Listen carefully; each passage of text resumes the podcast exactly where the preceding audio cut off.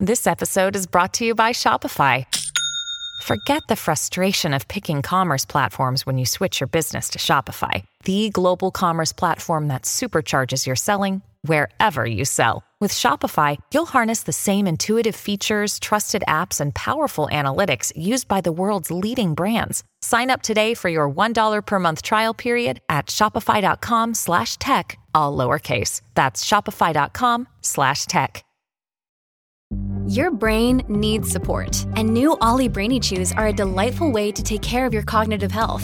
Made with scientifically backed ingredients like Thai ginger, L-theanine, and caffeine, Brainy Chews support healthy brain function and help you find your focus, stay chill, or get energized. Be kind to your mind and get these nootropic chews at Ollie.com. That's OLLY.com. These statements have not been evaluated by the Food and Drug Administration. This product is not intended to diagnose, treat, cure, or prevent any disease. Welcome to Podcasting and Platforms. My name is Chris Spangle. Thank you so much for being here with me today, and we're talking about DAWs, digital audio workstations. This is another episode in our Q&A series. Kai McGinnis wrote in on my LinkedIn page, on Podcasting and Platforms LinkedIn page, and asked what DAWs, let's read his question exactly. It was cost-effective, low-knowledge barrier to entry DAWs for multi-tracking. Now, what is a DAW, a DAW, a digital audio workstation?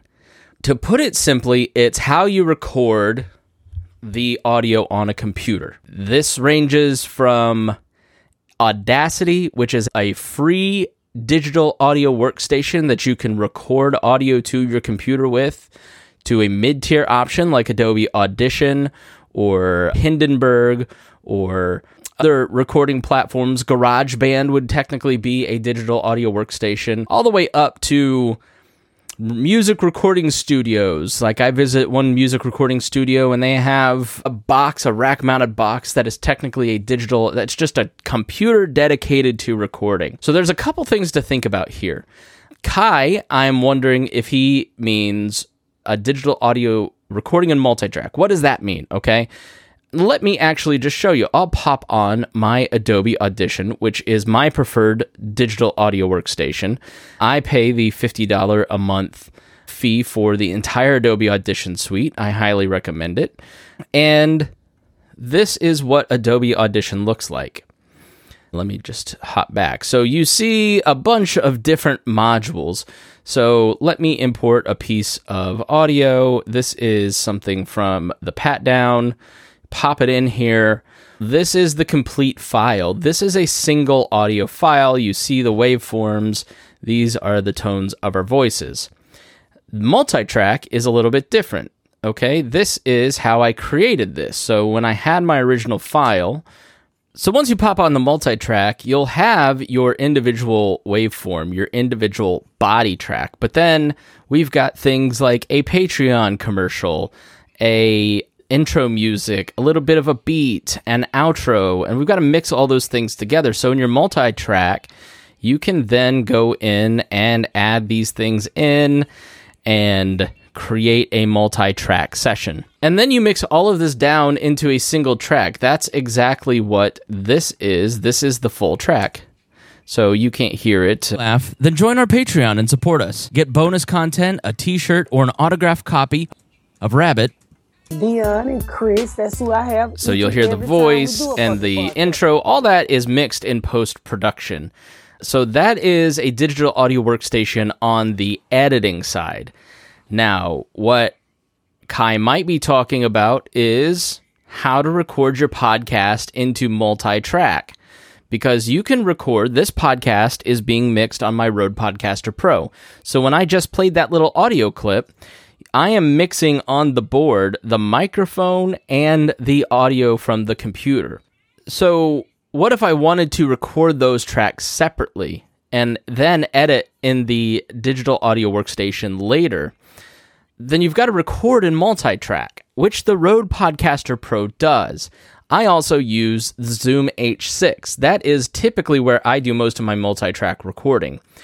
The 4 or 5 microphones into the recorder, and it records their own individual tracks as opposed to one single mixed track like I'm recording now.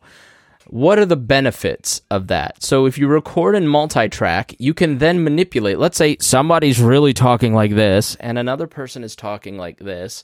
Then it makes it a little bit easier when you record in multi-track to make it sound all mixed together so it's all even, and I sound like this, and then I sound like this, and then I sound like this, and then I sound like this, instead of all these varying different types of sounds. So that's one of the benefits of recording in multi-track. With the Rode Podcaster Pro, I do all my in-studio recording into one single file because I have pots and gain that I can control the levels of audio, and it has compressors and all kinds of different audio processors, and I don't have to fool with the multi-track recording.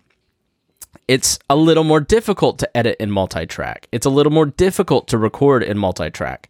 It's a little more difficult to manipulate, which means you need a little bit of a better digital audio workstation. On the recording front, one other tip that I would say, I never record to a computer hard drive. Okay, now, the Rode Podcaster Pro, the Zoom H6, those are technically computer hard drives, right? But they're doing one process. My Rode Podcaster Pro is recording to the hard drive, to an SD card, and it's doing one single process. It's recording. I'm also recording into StreamYard right here on this, and that is doing many different processes. I have 5 email tabs open, a messenger tab, my StreamYard tab where it's recording the video and audio. I have another tab open. So there's many different processes going on my computer, so I don't like to use my computer to record. Why? Because I've lost a lot of recordings that way, because the computer crashes. If you have a subpar computer, then you don't really want to use a digital audio workstation to do your recording. It may be good as a backup, but it probably shouldn't be your main recording. In conclusion, find a digital audio recorder to do your recording and use your computer as backup when you're recording. If you want to use multi-track, it's especially important that you use something like the Rode Podcaster Pro or Zoom H6 to do your multi-track recording because you're using more processing power, and these are built to do that recording. When it comes to editing in multi-track, you can do that in Audacity, which is a free program, but it is a little more complicated than maybe paying the $20 a month for Adobe Audition, which is what I've always edited in and I prefer. Some people prefer GarageBand, Hindenburg. There's many different digital audio workstations out there. Pro Tools, which is something that other people use, but it's very expensive. I find that Adobe Audition has a ton of tutorials. It's the simplest and most intuitive to use, and I've been using it since 2002. So that's why I stick with it. That's why I recommend it. But again, it's personal preference. If you've already got a Mac and you've got GarageBand, then why pay the money? Figure out how to edit a podcast and multi-track on GarageBand. It's fairly easy. Or figure out Audacity and edit that way. So these are my recommendations for a digital audio workstation, and I wish you the best of luck. Just try not to lose those recordings if you're recording to your laptop. You're not doing anything wrong. And if you are recording to your laptop, you probably already know that sometimes they crash. So be careful. It is way more reliable than it was 15 years ago for sure. But about 15 years ago, I switched to recording to recorders exclusively. And yeah, things like StreamYard and Zoom, they don't record in multi-track. So you've got to have something a little bit different. You're getting what I would call mixed audio. So I hope that helps. If you are interested in getting coaching from me, then you can go to leadersandlegends.net, sign up for a free coaching call, go to podcastingandplatforms.com, sign up for our email, get the toolbox, find out all the different recorders that I've discussed in this posted there where you can get a link to purchase. Full disclosure, I get a little bit of revenue back, so it always helps the program when you buy from the toolbox because we get an incentive, a rebate. I don't know what you get from Amazon, but sometimes they send me $20, and that really does help the program, so thank you so much. All right, and thank you for listening to Podcasting and Platforms with your host, Chris Spangle.